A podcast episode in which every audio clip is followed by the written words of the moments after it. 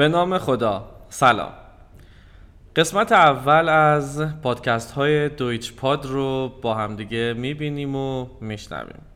قبل از اینکه بخوام در مورد دویچ پاد با هم دیگه صحبت بکنیم به ذهنم رسید یه کوچولو در مورد خودم توضیح بدم. تا وقتی که جلوتر پیشنهادی میدم یا ازتون می‌خوام که یه سری فعالیت ها رو انجام بدیم بدونید که خودم این راه رو تا پایان رفتم و واقعا تجربهش کردم و تجربه های زیستی خودم رو دارم در اختیارتون قرار میدم.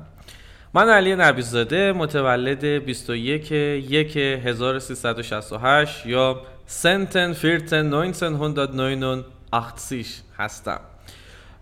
به خاطر شغل پدرم خیلی مجبور بودم که توی کشورهای مختلفی مسافرت کنم و توی کشورهای مختلفی من زندگی کردم. حدود چهار سال لبنان بودم هفت سال در کشور عربستان بودم و بیش از 6 سال توی کشور آلمان زندگی کردم. چون خودم به عنوان یه بچه که بودم می‌دیدم هر وقت می‌خوایم مهاجرت بکنیم چه مشکلاتی داریم چه استرس هایی داریم چه سختی هایی داریم. به این نتیجه رسیدم که بیام به مناسبت سالگرد تاسیس دویچ سنتر یک سری پادکست های تولید بکنم و در این پادکست ها با افرادی که خودشون این راه رو رفتن صحبت بکنیم و ببینیم اونا تجربهشون چی بوده. و اون منابع درست رو اون منابعی که واقعا واقعی هستن رو در اختیار ما قرار بدن. ما تو این دویچ پاد و توی این سری از این قسمت ها می‌خوایم با هم مسیر مهاجرتی رو بررسی بکنیم. من نه کارشناس مهاجرت هستم و نه تو این حوزه تخصص دارم. من فقط یک معلم زبان هستم. اما با توجه به تجربه‌ای که خودم از مهاجرت به کشور آلمان داشتم و تو این سالها کار کردم می‌خوام تجربیاتم رو در اختیارتون قرار بدم اما در مورد خودم قرار بود صحبت کنم. من از سال 2006 تا سال 2012 ساکن کشور آلمان بودم و تجربه زندگی، کار، تحصیل توی کشور آلمان رو دارم. جالبه بدونین روزی که من وارد خاک آلمان شدم هیچ ز... کلمه آلمانی رو بلد نبودم. و زبان آلمانی واقعا هیچ بلد نبودم و یه جا یادم نمیره. خب سنم خیلی کم بود 18 سالم بودش. دایم برام یه نامه نوشت. و گفت چون می‌دید خیلی استرسم گفت علی وقتی که رسیدی تو وقتی پاسپورت تو می‌خوای تحویل به پلیس بدی لب مرز تو این نامه رو بذار و به پلیس این نامه رو تحویل بده. تو این نامه نوشته بود که سلام من علیم هیچ زبان آلمانی بلد نیستم خیلی استرس دارم از من سوال نپرسین. پدرم توی فرودگاه هستش اگر مورد امرجنسی هستش می‌تونین از پدرم بپرسین. ولی از من هیچی نپرسین چون من خیلی استرس دارم. و یادم وقتی اینو تحویل به پلیس لب مرز دادم توی فرودگاه فرانکفورت بودیم و با اینکه اون چهره خیلی خشنی داشت اون پلیس نامه رو باز کرد مثلا یه سر خوند و یه لبخندی زد و اصلا زنگم نزدش. مهر رو زد و خیلی سریع من تونستم اون مرحله کنترل پاس رو رد بکنم. و تو این سالهایی که توی آلمان بودم واقعا تجربیات خیلی جالبی به دست آوردم. از اینکه چجوری تونستم زبان رو یاد بگیرم تو چه مؤسساتی بودش. چند باری تو بیمارستان رفتم. اینکه تجربه زندگی تو بیمارستان هی خب من تازه داشتم که زبان می‌رفتم بعد بعد صبح به صبح به پزشکم توضیح می‌دادم مثلا داروها چطوره. خیلی داستانهای خیلی زیادی هستش. یا اصلا اولین خونه که بودم وگه بودش یه سری خونه های دست جمعی که با همدیگه دانشجوها می‌گیرن اجاره می‌کنن و زندگی می‌کنن. تجربه خیلی جالبی بودش که اینکه اصلا قوانینی که تو این وگه ها هستش چیه؟ مثلا یادم ما چهار نفر بودیم هر کی فقط یه طبقه یخچال رو داشتش. بعد یه قانونی بودش که اگر شما غذا تو یا مواد خوراکی تو میذاشتی توی طبقه یکی دیگه اون یکی اجازه داشت اون خوراکی رو بخوره. من این قانون رو نمی‌دونستم و زمانی فهمیدم که اولین بار خودم برای خودم اندازه یک هفته آشپزی کرده بودم غذا درست کرده بودم گذاشتم توی یخچال. و دیدم که خب هم خونه ایم خورده. بعد که بهش گفتم اشتفان چرا غذای من خوردی؟ گوالی این قانونه. تو غذا تو گذاشته بودی توی طبقه من توی یخچال و منم تو تاشو خوردم. غذاتم خوشمزه بود. این خاطرات اینجوری زیاد دارم و خیلی دوست دارم که خاطراتم رو حتما با شما شیر بکنم. بعد از اون سال 2012 بود به کشور برگشتم. وقتی که اومدم ایران توی تهران توی سری از مؤسسات و مرکز آموزش زبان مشغول به تدریس شدم. توی مؤسسه آموزش عالی گفتگو بودم توی مؤسسه کیش ایر بودم توی مؤسسه کاج بودم ادبا بودم و و بلا بلا بلا. تا اینکه خیلی زود از سمت دانشگاه باقرالعلوم توی شهر قم دعوت به همکاری شدم. و اونجا به عنوان اولین مدیر گروه زبان آلمانی توی دانشکده زبانهای خارجی و مطالعات بینافرهنگی مشغول به کار شدم. سالهای خیلی خوبی بود و به واسطه کاری که توی دانشگاه داشتم ارتباط خیلی خوبی با مراکز و مؤسسات آموزش زبان آلمانی چه توی ایران و چه توی آلمان و اتریش داشتم. تونستم ارتباط خیلی خوبی با دعاده بگیرم تونستم با رایزن فرهنگی های آلمان، اتریش، سوئیس زنگ بزنم دعوت کنم همکاری داشته باشیم باهاشون. و حتی یه سفر تونستم همه زبان آموزام رو به اتریش ببرم. یه تجربه خیلی فوق العاده ای که تو این سالها برای من پیش اومد. من این فرصت رو داشتم که همه زبان آموزان زبان آلمانی رو ببرم. اتریش ما یک ماه توی اتریش بودیم توی آلفا اینستیتوت اتریش و از هشت صبح تا یک بعد از ظهر توی کلاس بودیم. بعد می اومدیم توی پانسیون یا هتلی بودیم. دور هم غذا میخوردیم. بعد همه با هم Hausaufgabe هامون رو می نوشتیم بعد گشت شهری داشتیم می‌رفتیم وین رو می‌دیدیم چند تا کشور دیگر رو رفتیم دیدیم. حتی دیدار از دانشگاه ملی وین رو داشتیم چند تا کنفرانس اونجا شرکت کردیم. خیلی تجربه خوبی بود و در پایان هم امتحان دادیم و همه مدرک از آلفا اینستیتوت اتریش گرفتن و واقعا یکی از آرزوهایی که دارم توی دویت سنتر بتونم از این تیپ سفرها داشته باشیم با هدف آموزش زبان و فرهنگ کشورهای آلمان زبان. دیگر فعالیت های مختلفی بودش توی کشورهای آلمانی زبان و توی این حوزه. و بعد از اون بعد از کرونا که دیگه فعالیت توی دانشگاه ها خیلی کم رنگ شد به فکر تاسیس دویت سنتر افتادم. دویت سنتر با نام تجاری مؤسسه نامیرا زبان نوین شماره ثبت 54 546 بالاخره در ایران به صورت رسمی ثبت شدش. ما در دویت سنتر سه دپارتمان اصلی داریم. دپارتمان اول دپارتمان آموزش زبان آلمانی.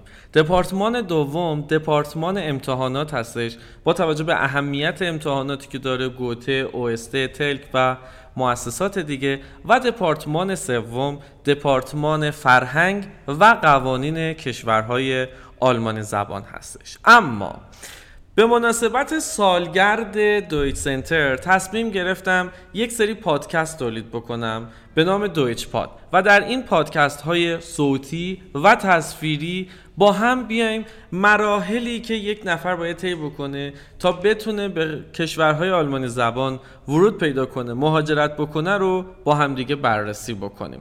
من با توجه به تجربیاتی که خودم داشتم و تجربیاتی که از زبان آموزانم در طول این سالها دریافت کردم دوازده گام رو در نظر گرفتم. شما با استفاده از این دوازده گام می‌تونید از ایران به کشور آلمان مهاجرت کنید. شاید حالا یه سری از گام ها تقدم و تأخر داشته باشه شاید برای بعضیا یه سریاش صدق نکنه ولی برای اونای دیگه اکثرا هستش و شاید اشکالاتی هم داشته باشه ولی نکاتی بوده که به ذهن خودم رسیده و با همکارای خودم مشورت کردم. توی فصل اول از دویچ پاد می‌خوایم در مورد این دوازده گام به صورت تخصصی با هم دیگه صحبت کنیم. اما این دوازده گام شامل چه چیزهایی هستش؟ گام اول آموزش زبان آلمانیه. من کجا باید زبان آلمانی یاد بگیرم؟ تا چه سطحی باید زبان آلمانی یاد بگیرم؟ با چه کتابی باید زبان آلمانی یاد بگیرم؟ همه اینها رو توی گام اول می‌خوایم با هم بررسی کنیم.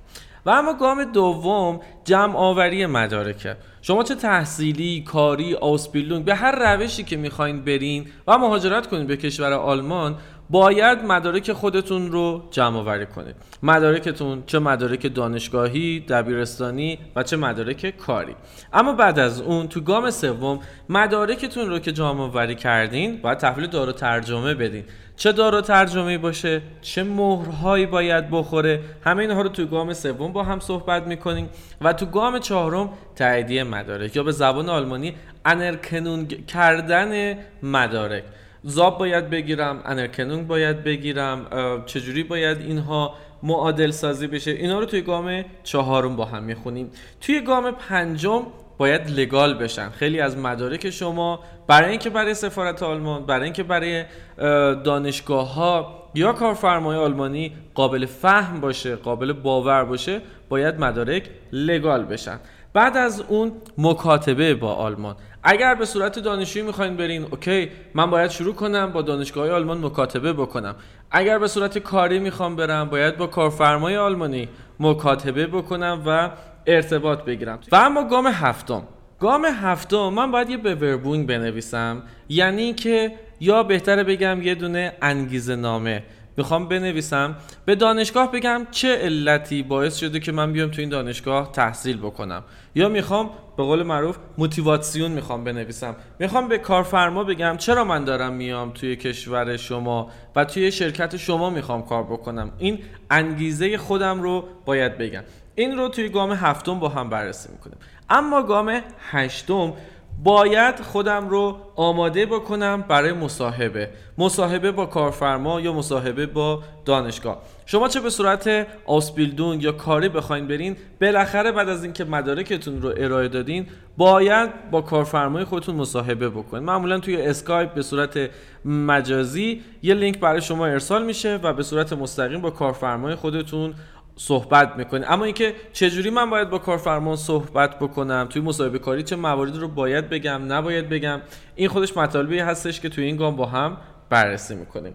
و اما گام نهم شرکت در آزمون های بین المللی هستش. من برای اینکه اثبات بکنم مهارت زبانی خودم رو هم به سفارت آلمان و هم به دانشگاه ها یا به کارفرمای خودم در داخل کشورهای آلمانی زبان یک سری مؤسسات خاصی هستند که باید برم توی اون مؤسسات امتحان بدم و مدارک خودم رو ارائه بدم. وقتی که اون از اون مؤسسات من مدرک رو ارائه میدم این دلیل بر این هستش که من واقعا زبانم یه زبان خوبی هستش و می‌تونم مهارت زبانیم رو اثبات کنم. گام نهم. در گام نهم می‌خوایم بیایم مؤسسات معتبر که از لحاظ سفارت آلمان دانشگاه ها کارفرماها هستند اون مؤسسات معتبر رو با هم بررسی بکنیم چون ما باید بریم توی اون مؤسسات امتحان بدیم. و مدرک اون مؤسسات هستش که مورد قبول هستش. گام دهم. گام دهم حضور در سفارت آلمان هستش. من وقتی می‌خوام تو سفارت آلمان حاضر بشم چه مواردی رو باید با خودم ببرم؟ چه فرم هایی رو باید پر کنم؟ عکس به چه صورتی باید بشه؟ که تو این گام با هم صحبت می‌کنیم. و گام یازدهم. گام یازدهم ورود شما به کشور آلمان یا به کشورهای آلمانی زبان هستش. قبل از اینکه وارد بشم ویزا چجوری باید بشه؟ پاسپورتم به چه شکل باید بشه؟ این موارد رو می‌خوایم با هم بررسی کنیم. و گام دوازدهم ورود شما به کشور آلمان هستش. سکونت دارین در کشور آلمان. من تا کی مهلت دارم خودم رو ملده بکنم. چجوری باید خونه پیدا بکنم؟ توی بانک چه بانک هایی باید حساب بانکی باز بکنم؟